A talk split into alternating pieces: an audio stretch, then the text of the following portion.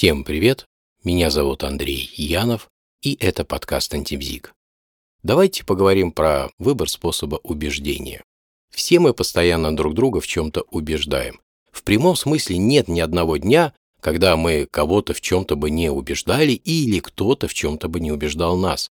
И от того, насколько хорошо мы владеем мастерством убеждения, в нашей жизни зависит очень многое, от нашего сиюминутного настроения до финансового состояния. Я думаю, умение убеждать в рекламе не нуждается. И так все понятно. Полагаю, что есть немало людей, кто стал жертвой недобросовестной рекламы, добычи мошенников или просто принял чужое утверждение за истинное и оказался в весьма невыгодном положении. Так как же можно убедить человека, фигурально говоря, в обход его воли? В далеких 80-х годах прошлого века Ричард Петти и Джон Качиоппо разработали модель вероятности сознательной обработки информации. Согласно этой модели, мы воспринимаем информацию двумя путями. Первый путь в данной модели называется центральным и предполагает восприятие информации когнитивным путем. Иными словами, человек осмысляет информацию, подвергает ее критическому анализу, что в свою очередь требует определенных затрат энергии и умственных усилий. При использовании центрального пути изменения в картине мира будут длительными и стойкими. Второй путь в данной модели называется периферийный, и он не предполагает критического анализа воспринимаемой информации. Вместо этого задействуется чувство. То есть, немного упрощая, можно сказать, что в зависимости от того, какие чувства вызывает сообщение, оно будет восприниматься истинным или ложным. Периферийный путь – это быстрая обработка информации, которая не является для человека критически важной. Таким образом, экономится энергия и время. То есть, периферийным путем люди обрабатывают повседневную, скажем так, рядовую информацию, в то время как центральный путь задействуется для обработки критически важной информации, когда необходимо сформировать свое мнение. Стоит заметить, что очень часто люди, даже когда воспринимают критически важную для них информацию, все равно задействуют периферийный путь обработки. Лень. Она же всемогуща. И, конечно, многие люди хотят облегчить и упростить себе жизнь, что, в принципе, понятно. И вот что еще важно. Если вы кого-то желаете убедить, то центральный путь целесообразно задействовать тогда, когда человек мотивирован получить от вас информацию и способен обратить на нее внимание, а также у него есть время подумать. Например, если вы страстно желаете, скажем, похудеть, то для продажи вам соответствующего продукта есть смысл использовать именно центральный путь. Именно к нему вы будете максимально восприимчивы.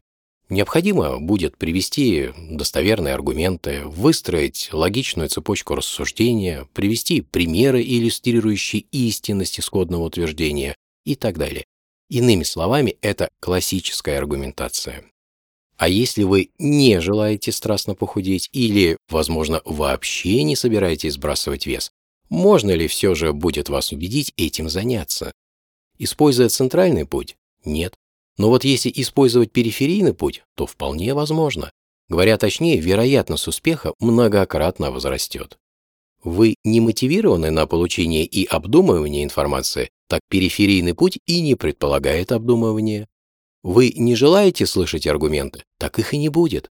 Вместо них будут использованы периферийные подсказки, которые будут подталкивать к принятию нужного решения без осмысления. Например, ученые рекомендуют. Личный консультант такой-то звезды посоветовал ей и так далее. Это пример ориентиров, таких подсказок, которые используются для более эффективного убеждения. При использовании периферийного пути можно играть на чувствах. Чем сильнее будут чувства, тем лучше. В меру, конечно.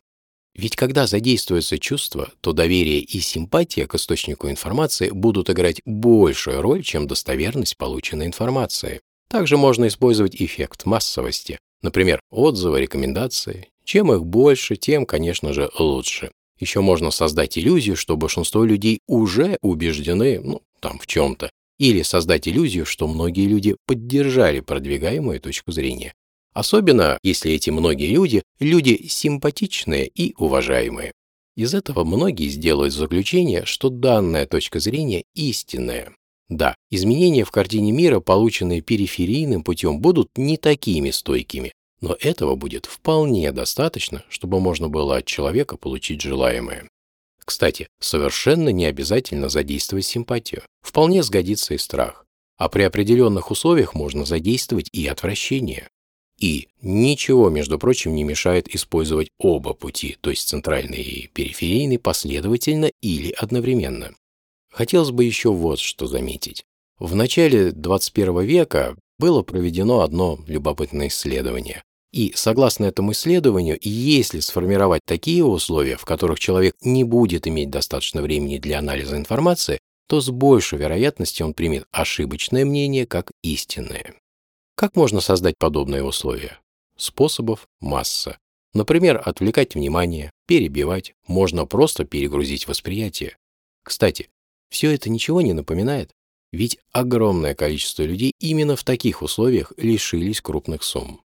А как еще можно действовать при использовании периферийного пути? Давать оценку информации, максимально яркую и эмоциональную оценку. При этом еще и не оставлять времени на обдумывание, переключая постоянно внимание. Все очень просто. Тут многие подумают, вот тоже новость, это мы и так знали. Новость-то не новость. Но вот как показывает статистика, огромное количество людей, зная, что это совсем не новость, на эту удочку, тем не менее, регулярно попадается. И надо заметить, что на ниве убеждения, не покладая рук, в поте лица трудятся как и добрые манипуляторы, так и злые мошенники. Кстати, а могут ли быть манипуляторы добрыми? Конечно. Если кто-то плачет и не может успокоиться, а вы к нему подходите и вот так начинаете с ним говорить, что он перестает плакать и лицо его светлеет. Разве это плохо? Думаю, это хорошо.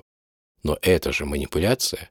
Конечно, тут все дело в том, как именно понимать слово «манипуляция», но сейчас не об этом. И что же делать? Как защититься от таких вот негативных манипуляций? Очень просто. Во-первых, отслеживать происходящее. Во-вторых, не лениться задавать себе хотя бы два важных вопроса. Первый. Не рано ли я сделал вывод? И второй. На основе чего именно я пришел к этому выводу? Просто? Очень просто. Но почему-то на практике так мало людей задаются этими вопросами. На этом и есть желание завершить это короткое, 100-е повествование. Всем всего хорошего, всем пока.